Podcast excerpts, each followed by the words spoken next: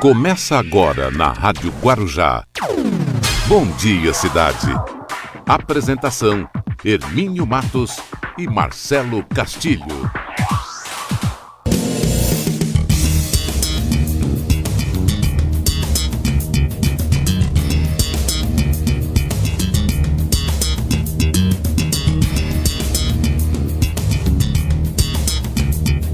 Bom dia, bom dia, bom dia, bom dia. Estamos iniciando aqui o nosso programa, o Bom Dia Cidade.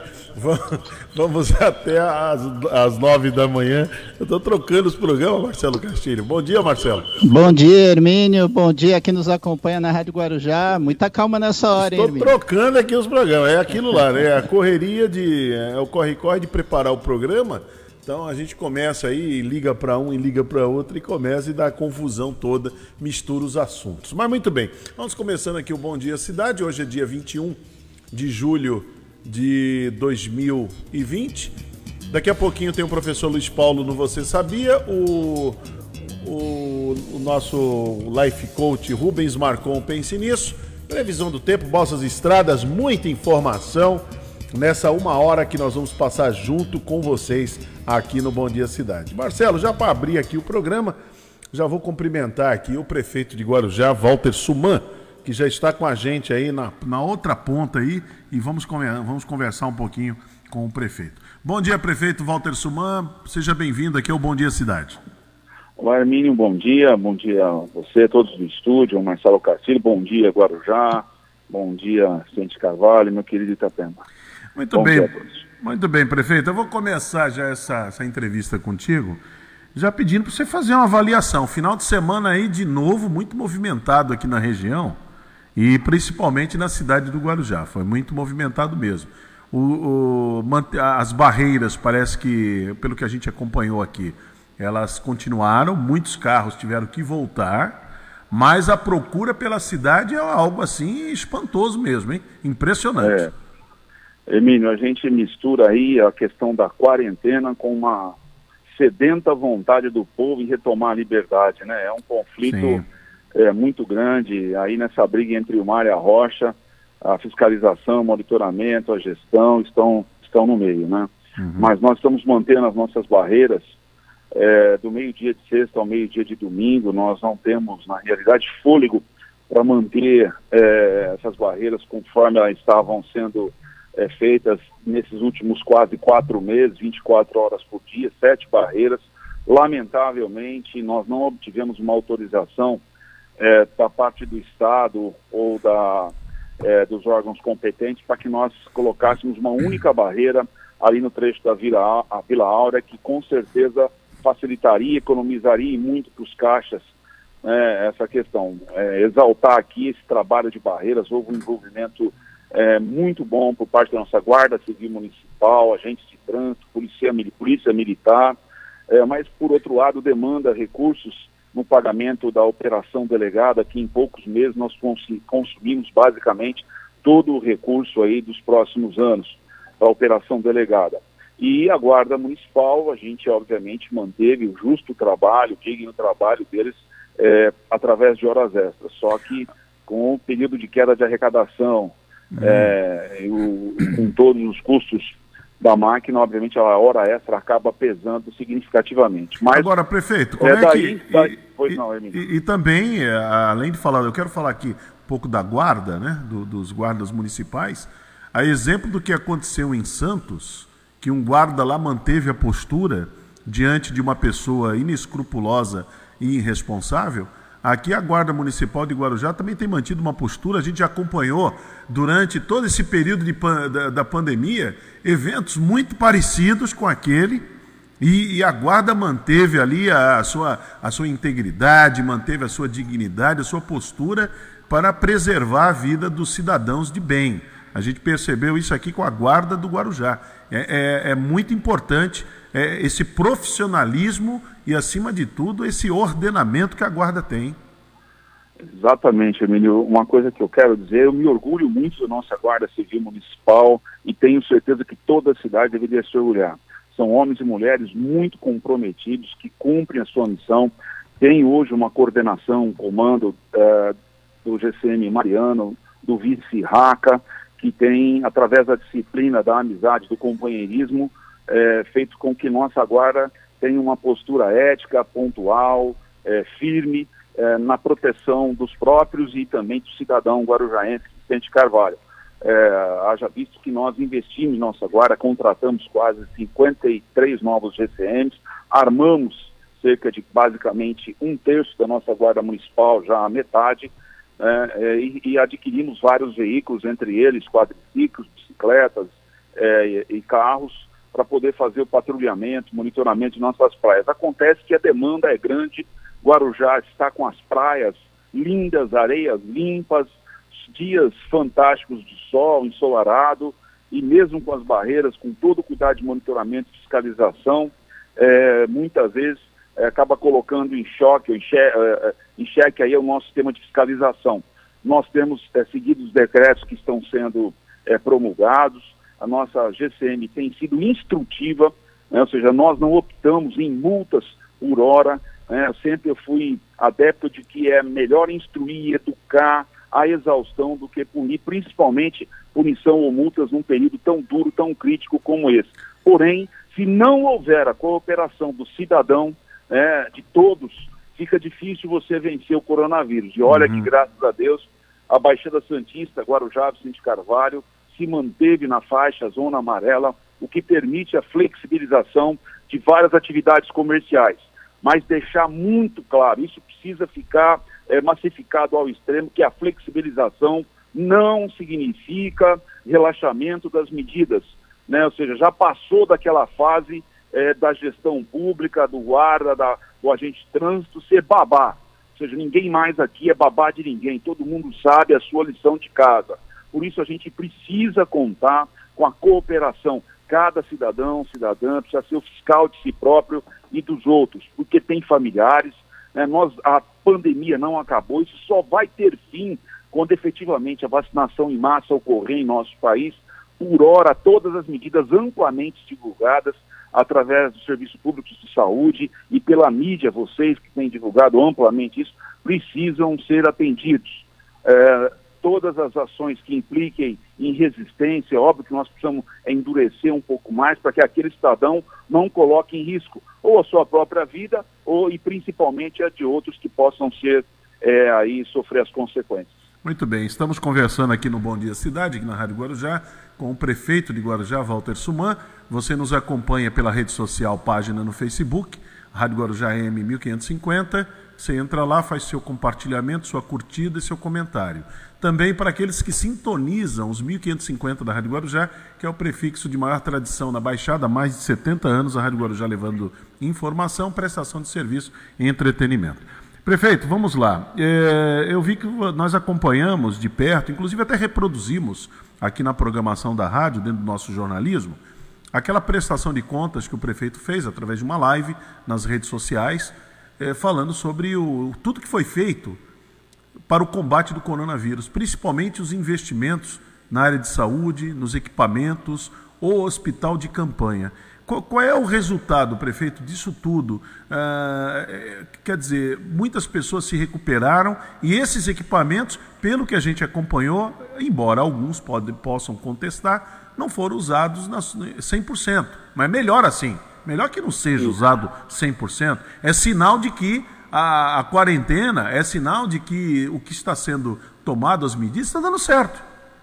Quando você usa menos, quando você usa menos o equipamento, isso quer dizer que as medidas protetivas tiveram sucesso. E foi o que aconteceu aqui no Guarujá, não é isso, prefeito?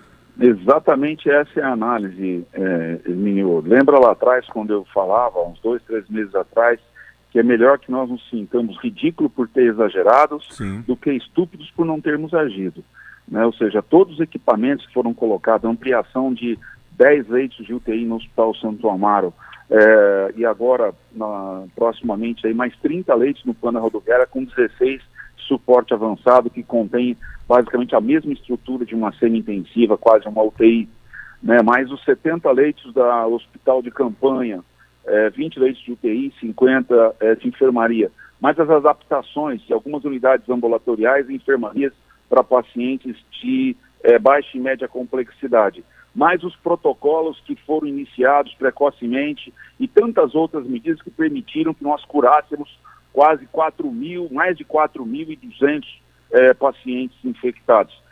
Estamos testando os pacientes todos. É óbvio que lamentamos cada óbito que ocorreu, a maioria dos óbitos em pessoas com comorbidade, ou seja, outras doenças que tiveram seu quadro agravado em virtude de uma infecção por um vírus altamente é, ofensivo, mas isso significa que tanto as medidas educativas, preventivas, restritivas e punitivas tiveram, é, com certeza, é, bons, tiveram um bom sucesso, ou seja, o número de óbitos poderia ter sido muito maior, o número de internações hospitalares maiores. Nós assistimos vídeos de países da América Latina, da América do Sul, é, em que foi cenas muito tristes, pessoas até morrendo pelas ruas. É a gente não sabia o tamanho desse monstro que é, iria chegar no Brasil. Mas já lá no dia 11 de fevereiro, nós já vislumbrávamos o risco dessa pandemia para o nosso país e ela chegou e ainda estamos aí no enfrentamento dela. Não baixamos a guarda em nenhum instante, não demos tréguas, é um combate contínuo e sem a cooperação do cidadão, repito, nós não vamos ter aí é, uma, uma é, amenizar ainda mais. Nós estamos hoje com uma taxa de ocupação de leitos de UTI enfermaria abaixo de 50%, em torno de 30% a 35%. Ontem, salvo engano, foi um dos dias onde teve a maior é, é, baixa, a maior é, baixa de taxa de ocupação do leitos de UTI de enfermaria lá no hospital de campanha. Hospital de campanha esse, que foi aprovado pelos altos brigadeiros da aeronáutica, tem tido acompanhamento do Ministério Público do Estado de São Paulo, que é o GAEMA, né, da, da Secretaria Municipal, do nosso portal de transparência, que está à disposição para todos é, que queiram assistir todas as operações que envolvam os recursos destinados ao combate ao Covid-19, Hermínio.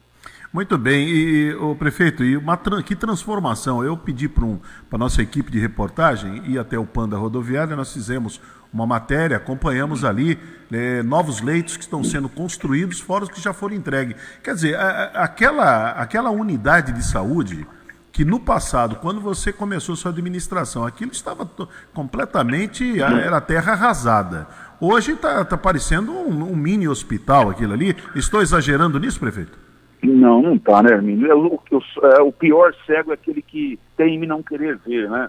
É só você colocar as fotos do que era o PAN da UPA rodoviária há dois anos e meio, três anos atrás, né, e UPA agora, os avanços que, que estão tivemos nas reformas da estrutura elétrica, hidráulica, sanitária, climatização, informatização, mobiliário totalmente novo, equipes completas, médicos, paramédicos, enfermagem, recepção, é uma nova unidade que nos enche de orgulho.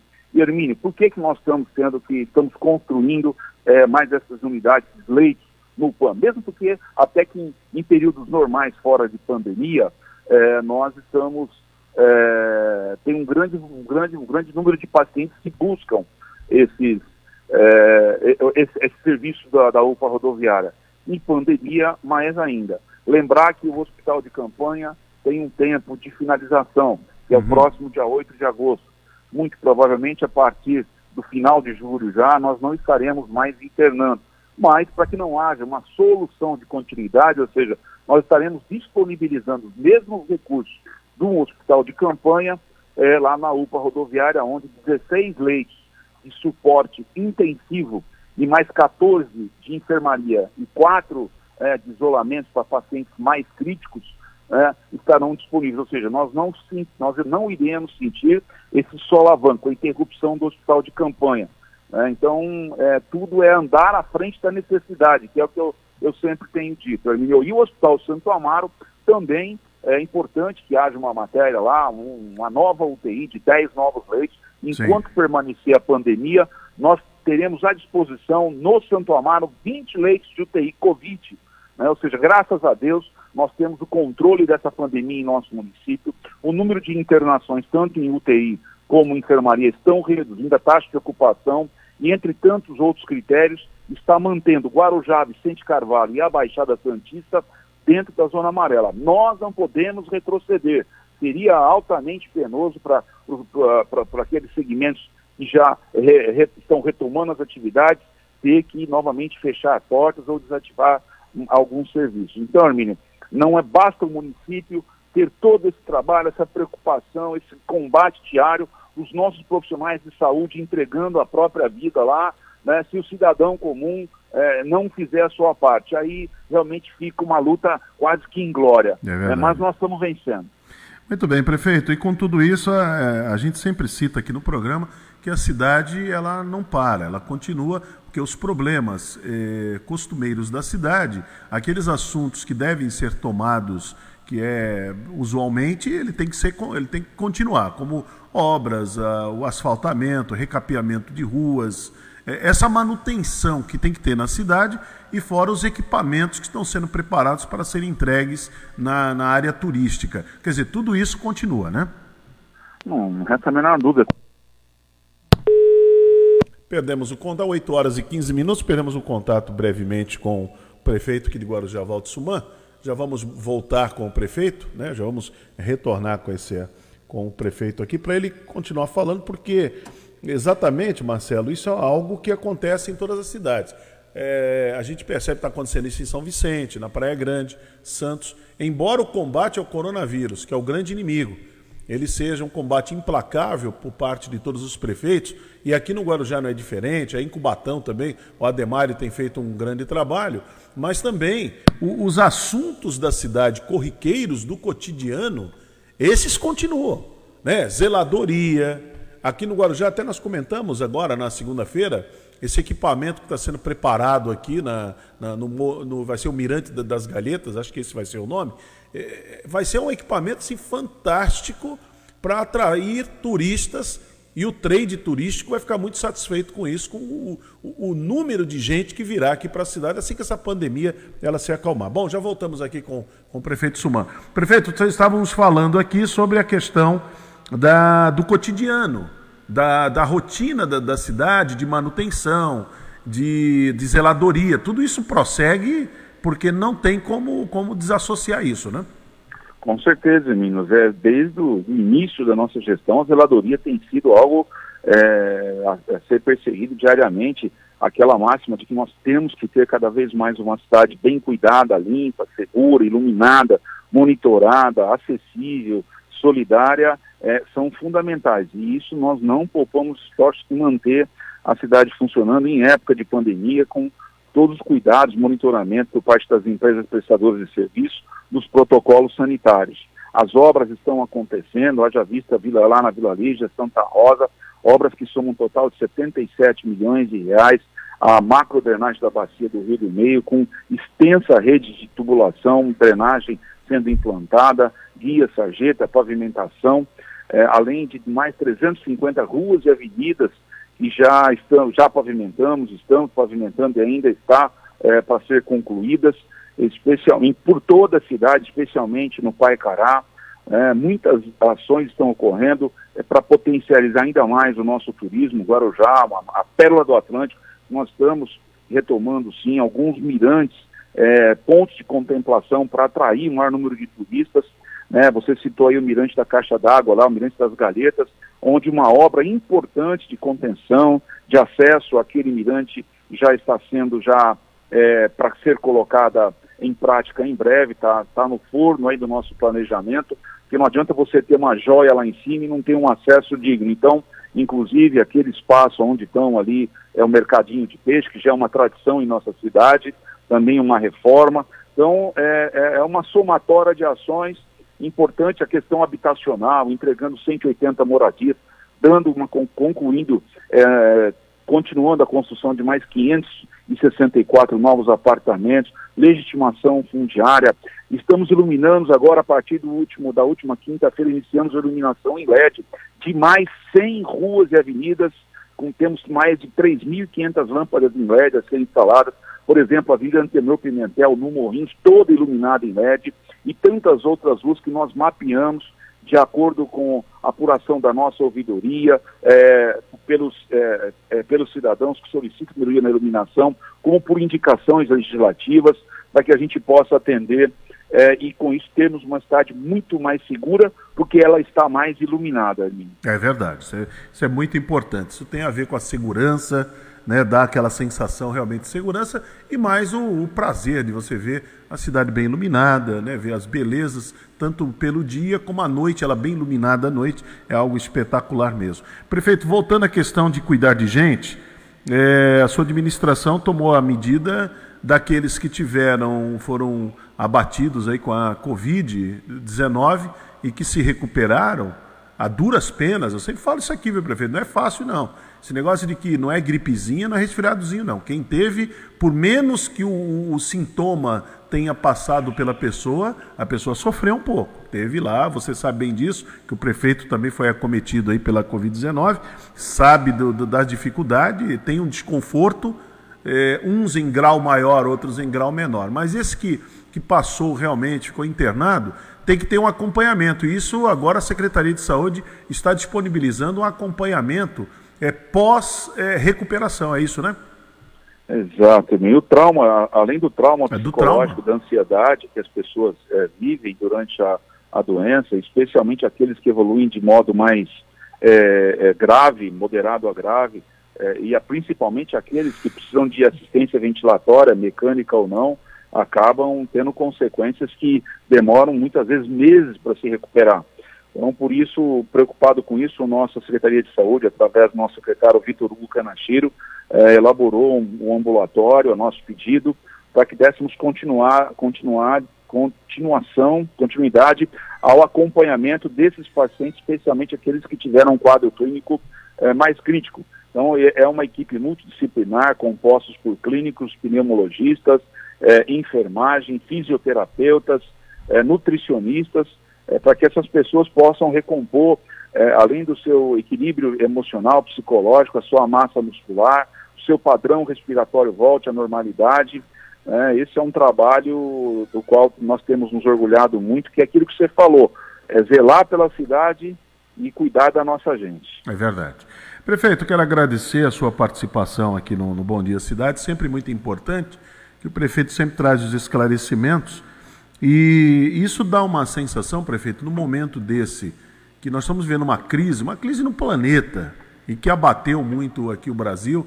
Eh, o coronavírus ele apenas revelou a fragilidade da saúde no Brasil, a fragilidade das instituições econômicas, financeiras, a gente viu isso na questão dos empregos, mas a gente percebeu também que nesse momento é quando os gestores ele, eles aparecem. Aquele que é um grande gestor, ele não foge. Aqui no Guarujá nós tivemos um, um problema seríssimo no dia 2 de março, quando aconteceu. O Guarujá foi, foi aí acometido com esse, com esse desastre, com essa chuva torrencial, que tirou vida de muitas pessoas e deixou tantas outras desabrigadas. Mas a gente percebeu a capacidade da cidade de poder é, se reorganizar novamente. Então, é, essa é uma, uma, uma ação quando a gente percebe que a administração ela está, ela está gerindo bem os, os recursos, colocando os equipamentos à disposição, o, o, sistema de saúde funcionando, apesar de toda a crise que está no país, isso dá uma sensação de, de tranquilidade e até um pouco mais de segurança, viu, prefeito? Isso é muito importante além dos cuidados com a saúde, né, Nino, lembrar que a nossa assistência social tem tido um trabalho relevante desde aquela calamidade do escorregamento dos morros na atenção a essas famílias. E uma boa notícia, viu, Nino? Devo assinar agora na próxima quinta-feira um convênio com o CDHU, já avisando recursos. É, eu não tenho um montante exato ainda, mas a coisa é, é, é muito grande. São recursos é, que são oriundos do Banco Interamericano de Desenvolvimento, via CDHU, para que nós possamos retirar as famílias que moram em vulnerabilidade, especialmente morros e encostas de morros, especialmente aquelas mais críticas. É um total aproximado é, de torno de 50 milhões de dólares, Hermínio. É uma coisa, uma, uma cifra estrondosa, mesmo porque esse é um problema que remonta a décadas e coloca em risco a nossa população. Então, em virtude dessa, dessa transparência com que nós temos conduzido a gestão, é, da determinação e boa vontade, investimento no campo da habitação que nós temos feito, nós estamos sendo é, monitorado, olhado pelo BID, é, com potencial investimento. Além do que, aquelas famílias vulneráveis que moram na margem esquerda do complexo portuário da Baixada Santista, especialmente ali na aldeia, Prainha, Sítio Conceiçãozinha, existem é, parcerias como empresas do modal ferroviário e Codesp, para que nós finalizemos, né, num período mais rápido possível aí, todo o Parque da Montanha, que ficou um lugar maravilhoso para se viver ali e que a gente espera que todos cuidem com muito carinho daquelas, daquelas ah, moradias, habitações que são muito dignas, Hermínio. Muito bom. Prefeito, muito obrigado. Um excelente, uma excelente manhã, um excelente dia aí para o prefeito de Guarujá, Valdo Sumar. Muito Hermínio, obrigado. me prefeito. permita mais uma, uma, uma um, um, comunicado? Pois não, pois não, prefeito, pois não. É, a gente nota, às vezes, muitas, é, muitas posturas que às vezes beiram aí a leviandade de oportunistas, né, que em vez de trabalhar em fazer algo pela cidade, é, não têm o que fazer e usam apenas como instrumento não as mãos, mas a língua, ou digitam aí em celular e computador.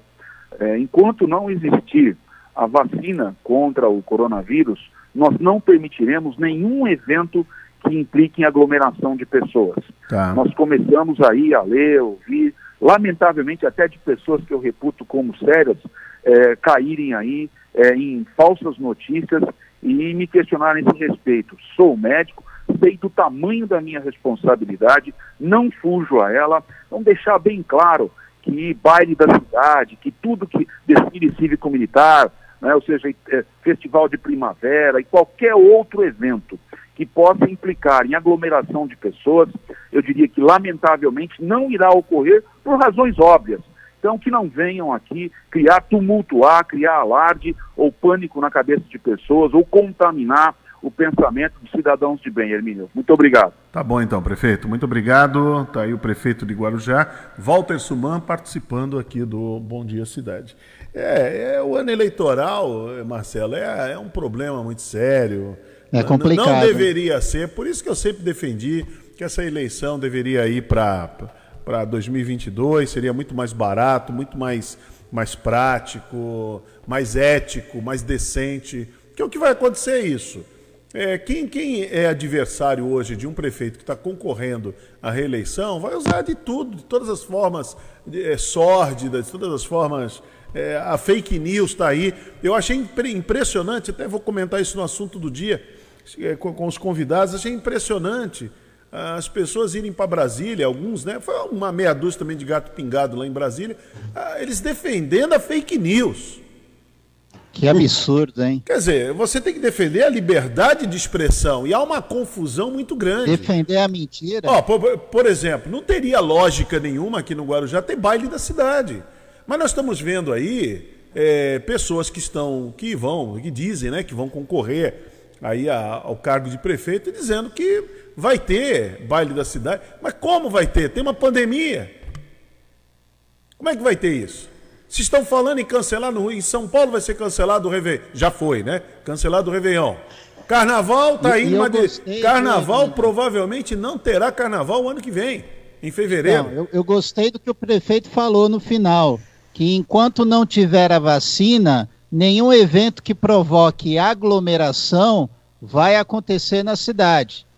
Não é Quer verdade? Dizer, isso é importante o que o prefeito falou. Não, não tem o menor sentido ter, ter qualquer evento. Não, eu tenho acompanhado também, às vezes eu, eu leio e mas isso aqui não tem, não, não, não tem um bom senso, não tem critério. Mas é o vale tudo, é o vale tudo, porque agora. Lamentável. Agora nós vamos ver, nós já comentamos aqui, nós vamos ver muitos pré-candidatos aí tendo a fórmula do bolo eles têm a fórmula do bolo. Eles têm a fórmula do bolo para nessa crise. Nem o governo federal, nem o Paulo Guedes está conseguindo. Mas aqui no Guarujá o camarada vai conseguir gerar emprego, gerar renda. É, agora ele vai conseguir. Construir o hospital. é uma vai... fórmula que dura quatro meses. Olha, o, o, o, o Bolsonaro já teve aí três ministros da saúde, nessa, só na pandemia, só em questão de quatro, cinco meses. Já teve três ministros, é o terceiro, agora é o Pazuello. Não consegue construir um leito. Não, não constrói um leito. Um leito, um leito. Não é, não é nem, distribuir ser... kits consegue. Não, exatamente, as EPIs.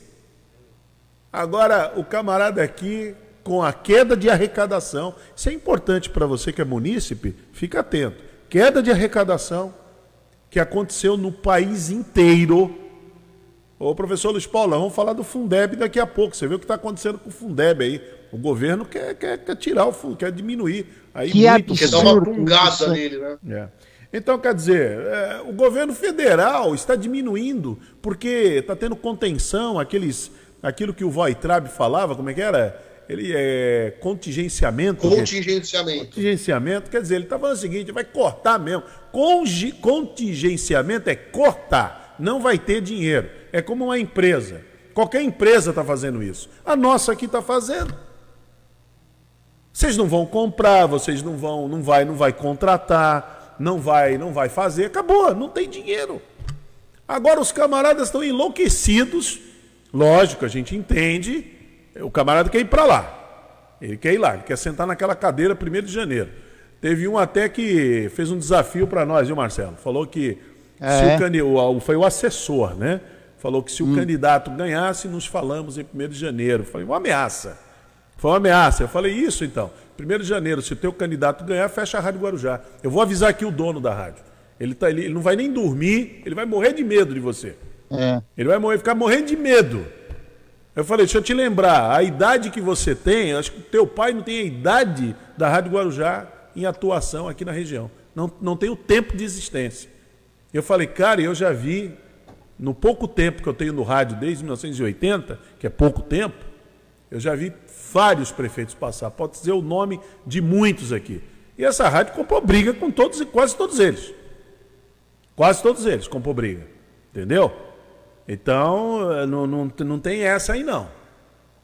Eu falei, então, é, não, não, então eu, vou, eu não vou torcer para você ganhar esse assunto seu, mas vamos lá, 1 de janeiro, vamos ver o que, que dá, o que, que a urna mostrar. 1 de janeiro, se vocês ganharem, vem, vem aqui e fecha a rádio. Vai fechar a rádio. É isso aí. Entendeu? Eu não sei, o camarada A, ele, ele expõe isso. Eles são totalmente, assim, é, treslocados, para não usar expressões chulas, totalmente treslocados, botam umas coisas na cabeça, eles sonham. Eles sonham que eles vão poder, é que nem o Bolsonaro sonhar que vai poder fechar a Globo. É sabe aquelas loucuras, né? Não, eu vou fechar a Globo, vou fechar o Está sonhando até agora. É, eu vou fechar, eu vou quebrar o Jornal Folha de São Paulo. Ele conseguiu foi aumentar as assinaturas. E vou fechar a Globo. Conseguiu foi aumentar a audiência. Não deu audiência para Record, não deu audiência para SBT, não deu audiência para ninguém. E está aumentando a audiência da, da, Globo. Essa é a realidade que aconteceu. Então, sabe, fica essas, essas loucuras. E os caras querem ter a receita do bolo. Agora é construir hospital, agora construir hospital. O prefeito, pandemia, está com a pandemia, vai fazer baile da cidade. É tudo conversa. Não tem dinheiro. Não, eu vou buscar dinheiro em Brasília. Mentira, vai buscar dinheiro em Brasília coisa nenhuma. Também.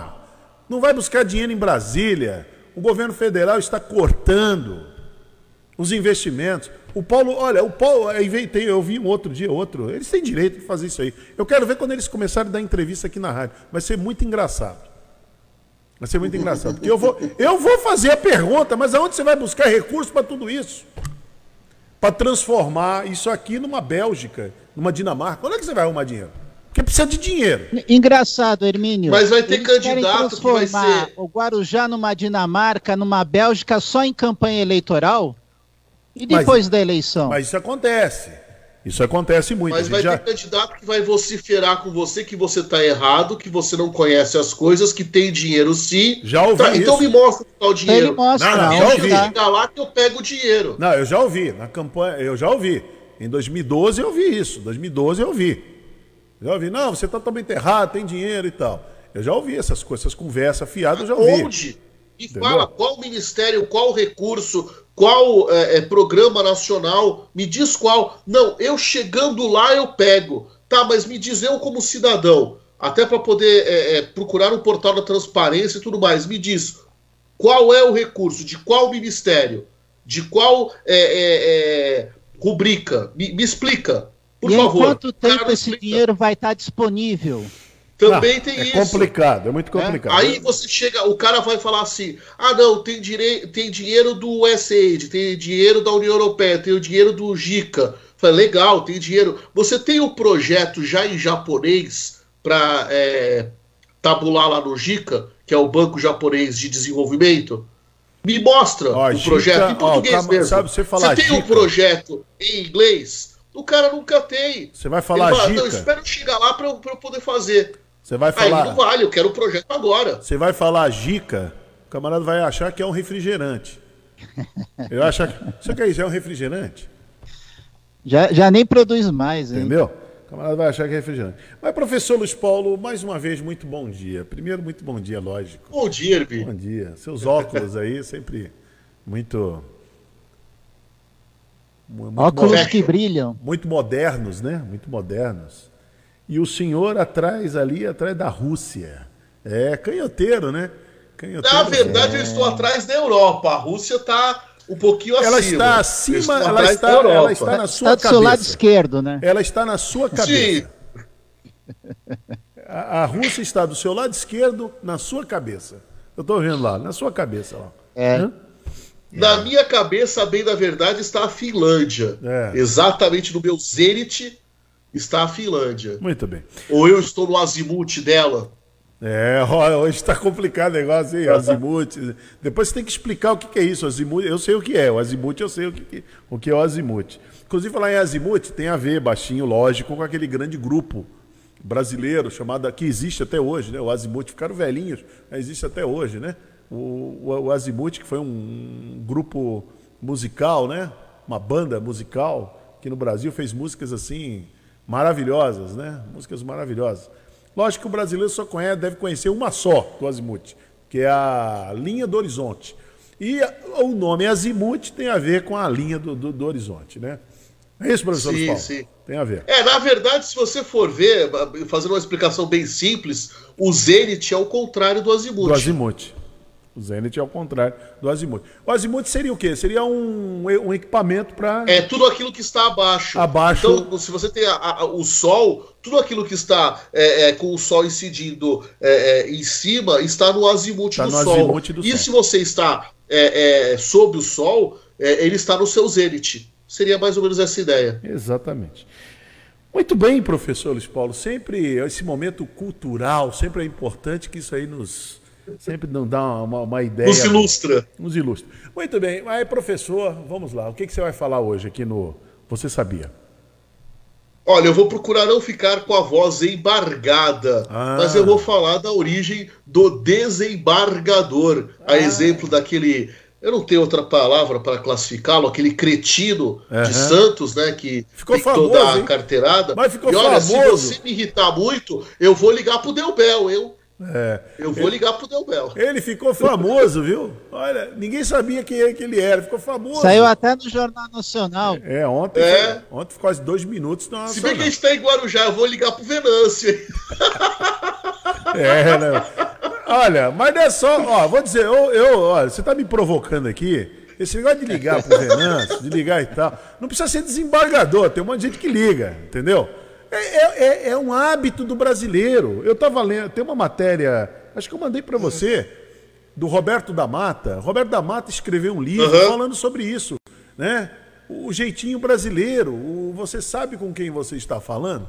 Roberto da Mata, que é um antropólogo, ele ele ele ele brasilianista, ele, né? ele mergulhou nesse nesse tema para procurar entender é a origem disso, o porquê que nós nos comportamos de, dessa maneira. A questão dos privilégios, como é que a gente lida com privilégios. Entendeu? E o brasileiro sempre foi isso mesmo. Não, olha, aquele lá ele é, ele é doutor. Ah, o cara nem Nesse tem... caso nós herdamos tudo de Portugal mesmo. Não, mas Só olha, que Portugal soube se emendar. Não, mas eu, eu ontem não, nós não. Eu ontem não contestei porque estava em cima do horário, mas é, esse Portugal que nós estamos falando não é o Portugal de hoje. Não é, não é, o, não é o Portugal. Não, que, é o Portugal colonial. É não é o Portugal que rejeitou. O Portugal de hoje soube se emendar. É. é tanto que é um dos países mais seguros é, para investimento, para se viver.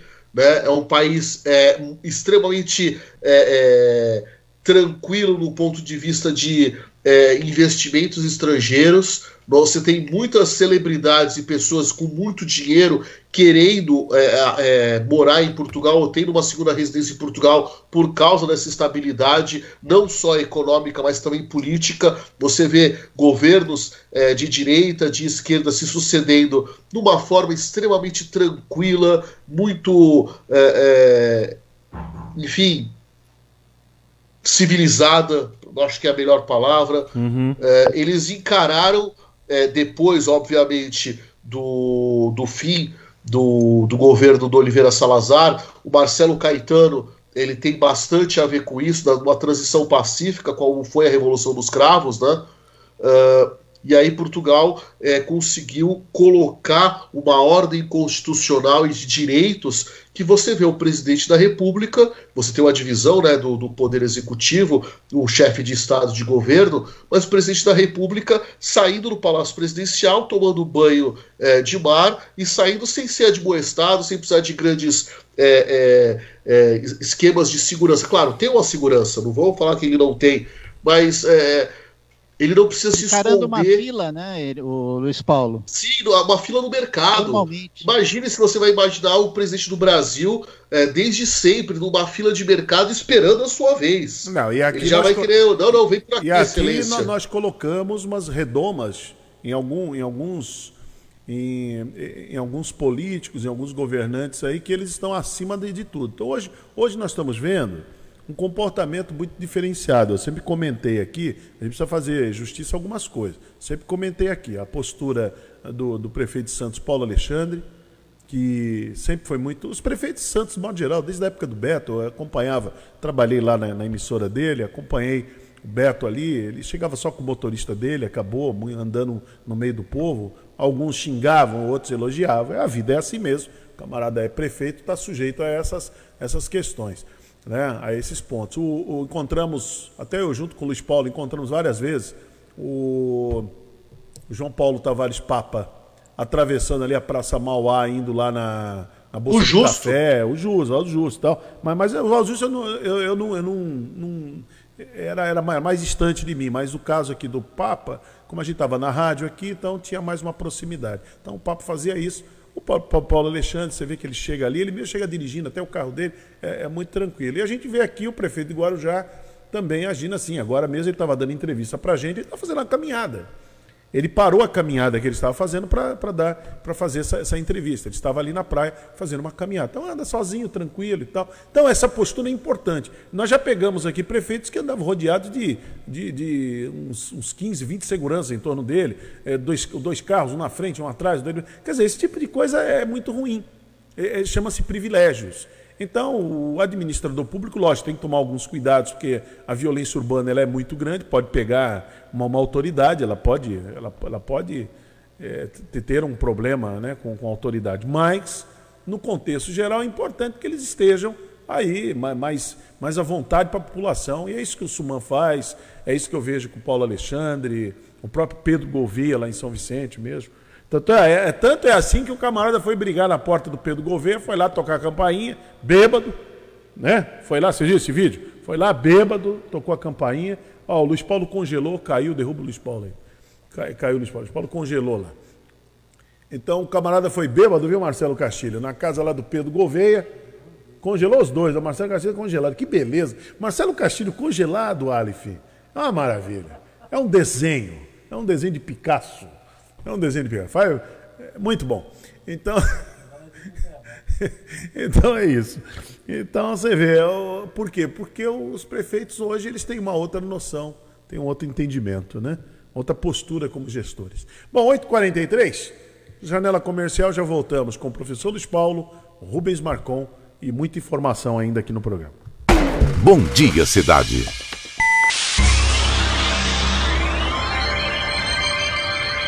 Oferecimento: City Transportes, Móveis e Colchões Fenícia, CRM Centro de Referência Médica de Guarujá.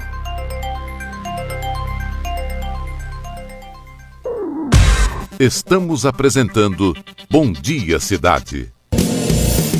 Muito bem, até as nove, hein? Vamos com o programa. Agora 8h45, faltando 15 minutos para as nove da manhã. O professor Luiz Paulo já está aí com a gente. Professor, você vai falar do que hoje no programa? O que, que você vai falar? Vou falar da origem dessa é, função que é o desembargador. Vamos lá. No Bom Dia Cidade, você sabia? Bom dia, Hermínio. Bom dia, Marcelo. Bom dia, cidade. Você sabia? Bom, nós temos um cargo aqui no Brasil, também existe em Portugal, que é o desembargador, ou seja, aquela pessoa que aqui no Brasil julga a segunda instância. Então, depois de nós termos é, o julgamento na comarca, onde o crime ou o problema aconteceu, a pendenga foi julgada, você pode apelar. E essa apelação você coloca é, tudo aquilo que impediu você, no, na construção da sua argumentação, tudo aquilo que impediu, que embargou, que obstaculizou a, o, o que você entende como justiça. E aí este é, juiz ele vai desembargar o que você colocou como obstáculo, né? Da onde veio isso? O rei ele era o soberano da justiça no reino. Afinal de contas, é, o, o, rei ele era colocado é, no trono por uma intervenção divina. Ele tinha essa, esse condão de Deus para julgar os homens da terra. Tanto que o reino era dele e a sua família era a real família daquele reino. Ele como o grande juiz, o, a, a pessoa que ficava é, com a justiça nas mãos, ele tinha muitos pedidos de clemência, muitos, muitos, muitos. E aí ele nomeava assessores ali próximos dele, pessoas letradas, que traziam as decisões já prontas, de acordo com tudo aquilo que estava embargando o pedido de clemência, ou seja, dificultando o pedido de clemência, que são os atenuantes. Esses atenuantes é, veja, é, o senhor já deu clemência nesse caso.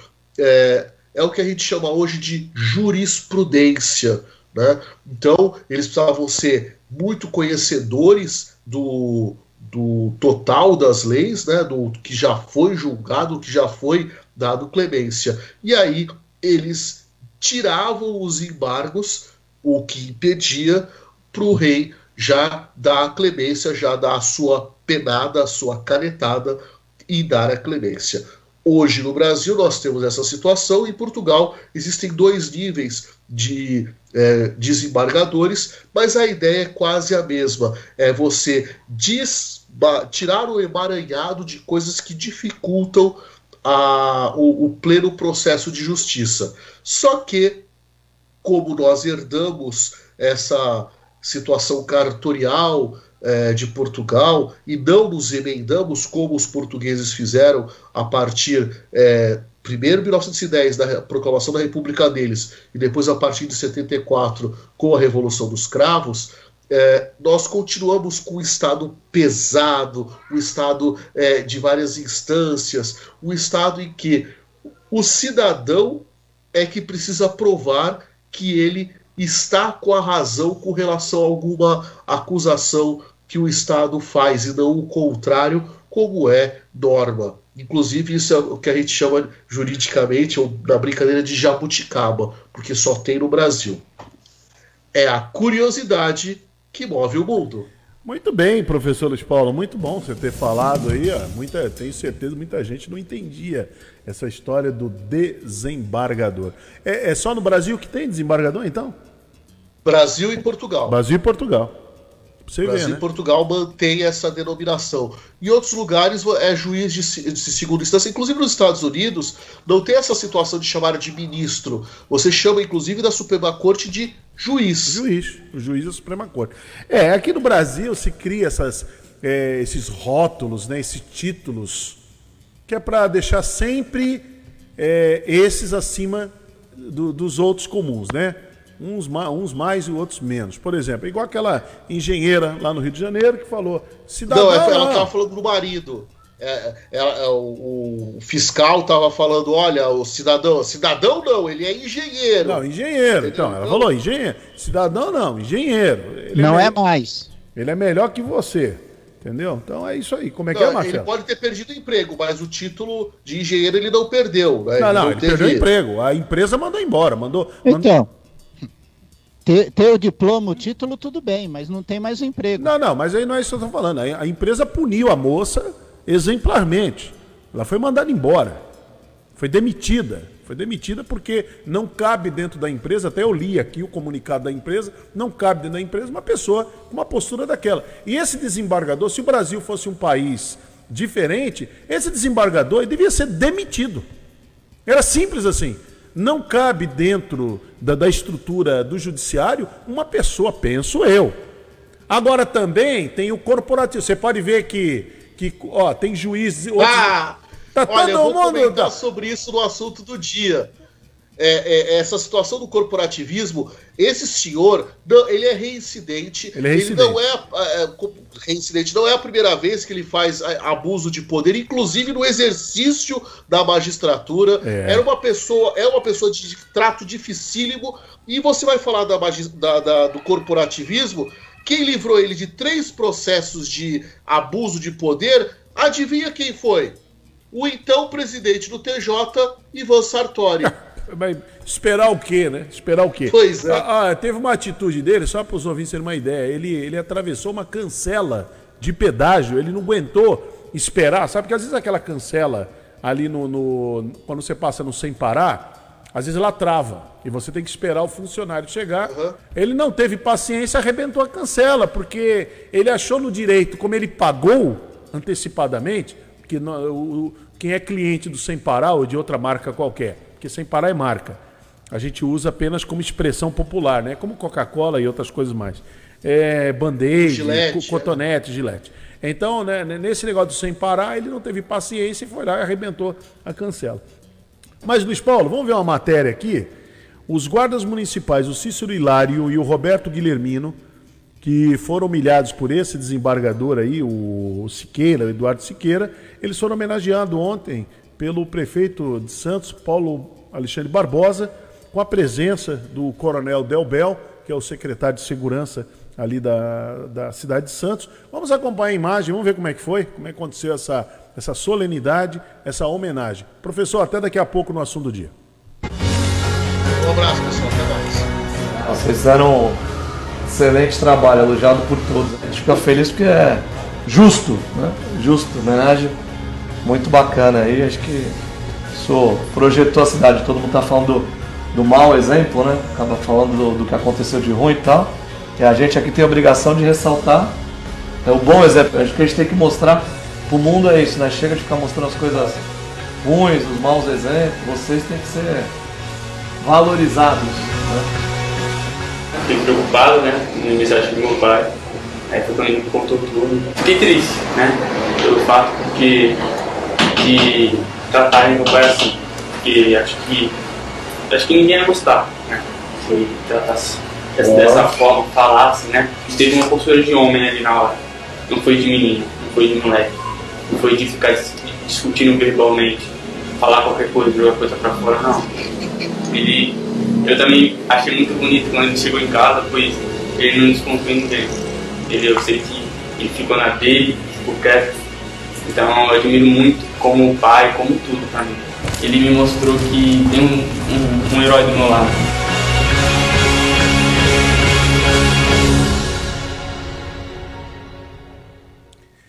Muito bem. Bonito, né? O mais bonito ainda é o que o é filho verdade. é o que o filho falou do pai, né? Tem como herói. Né? Ontem eu mencionei aqui a história, né? Às vezes esse negócio do cara ser ignorante, ele é agressivo, mas tem bom coração. Desculpa. Eu nunca aceitei isso. Eu nunca aceitei. Porque eu também convivi mais de 50 anos com uma pessoa que era completa nisso tudo. Então, esse negócio de dizer que ah, ele é, não, ele agride, ele xinga, ele bate, ele, ele soca isso, soca aquilo, mas é bom coração. Ele, ele agride os amigos, agride a família, agride, é bom coração. Ele leva a cesta básica para quem precisa, dá brinquedo no Natal para as crianças. Ah, é? E é bom coração? Bom coração é esse rapaz aí, esse guarda municipal aí, ó, entendeu? Que agiu de maneira é, íntegra, digna e ética. Ele podia muito bem, olha, o tamanho dele, você vê o tamanho, o cara é um armário, né? O cara é um armário, Marcelo. É verdade. É, aqui, se ele fosse usar força física com esse desembargador, Nossa. seria totalmente é, uma, uma, coisa desproporcional. Né? O desembargador não teria a menor chance. Entendeu? A menor chance. Só o sopro dele, aquele senhorzinho já cairia. Com toda a arrogância, com, todo, com tudo aquilo de péssimo que está envolvido na, nesse senhor, que se rotulou como desembargador, essa vergonha que tem no Brasil, né? que isso aí não deveria existir. Isso é, isso é mais custo para, é, para os cofres públicos, não precisaria disso. Os países avançados não têm isso. Então isso também teria que se acabar. Então, o camarada ele se achou no direito de fazer isso aqui, ó. Se achou no direito de fazer isso. Lamentavelmente. Mas muito bem, para fechar o programa, traz aí o Rubens Marcon agora, fazendo o nosso Pense Nisso. No Bom Dia Cidade, Pense Nisso, com Rubens Marcon. Bom dia, Hermílio. Bom dia, Marcelo. Ninguém aguenta mais a quarentena. Quem está no isolamento social já está quase quatro meses praticamente olhando para as paredes. Para enfrentar essa maratona que não tem fita de chegada à vista, muita gente está flexibilizando o seu confinamento, encontrando outras pessoas que também estão isoladas, cada uma, é claro, dentro da sua bolha, mas em contato para não surtar. A razão disto é o peso mental de isolamento. Quanto mais rigorosa a quarentena, maior o custo para o bem-estar psicológico. A insegurança, a incerteza e o medo do futuro são os sentimentos mais comuns desse período. Nós estamos pagando um preço psíquico pelo isolamento. O contato com o outro representa o nosso reconhecimento. Dependemos dos outros para enfrentar e entendermos a nós mesmos. Ampliar essa bolha individual aumenta o contato social, contribuindo com o equilíbrio emocional e tentar minimizar os riscos da transmissão da doença. Se ocorrer uma, é claro, estamos dentro de nossa própria bolha e não vamos nos infeccionar e não infeccionar os outros. Pense nisso, sorria e me dê aquele bom dia. Muito bem, está aí o Rubens Marcon trazendo o Pense Nisso, né? Pense Nisso aí pra, pra gente. Muito bom mesmo. Marcelo, você vai voltar. Olha, temos dois minutinhos? Temos dois minutos? Tá com a previsão do tempo pronta aí? Vamos lá. Tá lá? Vamos lá. Uma previsão do tempo, Balsa de Estrada. Vamos embora. Previsão do tempo. Previsão do tempo para hoje, segundo o Instituto Climatempo, sol todo dia sem nuvens no céu. À noite, tempo aberto, ainda sem nuvens. Ventos atingindo 14 km por hora, a umidade mínima de 59 e máxima de 75%, e a temperatura na Baixada Santista, a mínima de 18 e a máxima de 29 graus. Motorista que neste momento utiliza o sistema de travessia de balsas, Santos Guarujá está operando com sete embarcações, com tempo estimado de 15 minutos. Guarujá, Bertioga, operando com uma embarcação, com tempo estimado de 30 minutos. No litoral norte, entre São Sebastião e Ilhabela, cinco embarcações com tempo estimado de 30 minutos. O terminal de passageiros entre Vicente de Carvalho a Santos está operando neste momento com duas lanchas com tempo estimado de 20 minutos. A informação é da Dersa. Motorista que está nas estradas agora movimento tranquilo nas rodovias do sistema Anchieta Imigrantes. Caminhões com destino a São Paulo devem acessar o trecho de serra da Anchieta. Tempo encoberto, porém com boa visibilidade nos trechos. O sistema ele opera no esquema 5x5. A descida ao litoral é feita pelas pistas sul e a subida capital é realizada pelas pistas norte tanto pela Anchieta quanto pela Imigrantes. A informação é da concessionária Ecovias e motorista que precisa seguir para São Paulo. A Prefeitura da capital informa que o rodízio de veículos já está implantado. Portanto, veículos com placas finais 3 e 4 não podem circular no centro expandido de São Paulo até às 10 da manhã. Hermínio. Muito bem, está aí a informação do Marcelo Castilho sobre previsão do tempo, balsas e estradas. Marcelo, agora sim, você volta meio-dia no Rotativa no Ar, né? Eu volto meio-dia no Rotativa e às 16 no Boa Tarde Cidade. Muito obrigado pelo carinho, respeito que vocês têm pelo nosso trabalho, a grande audiência. Continuem com a programação da Rádio Guarujá e até amanhã. Uma boa manhã aí, uma boa, um bom início de manhã de terça-feira e até amanhã aqui no Bom Dia Cidade. Jornalismo responsável com credibilidade, levando até você a informação.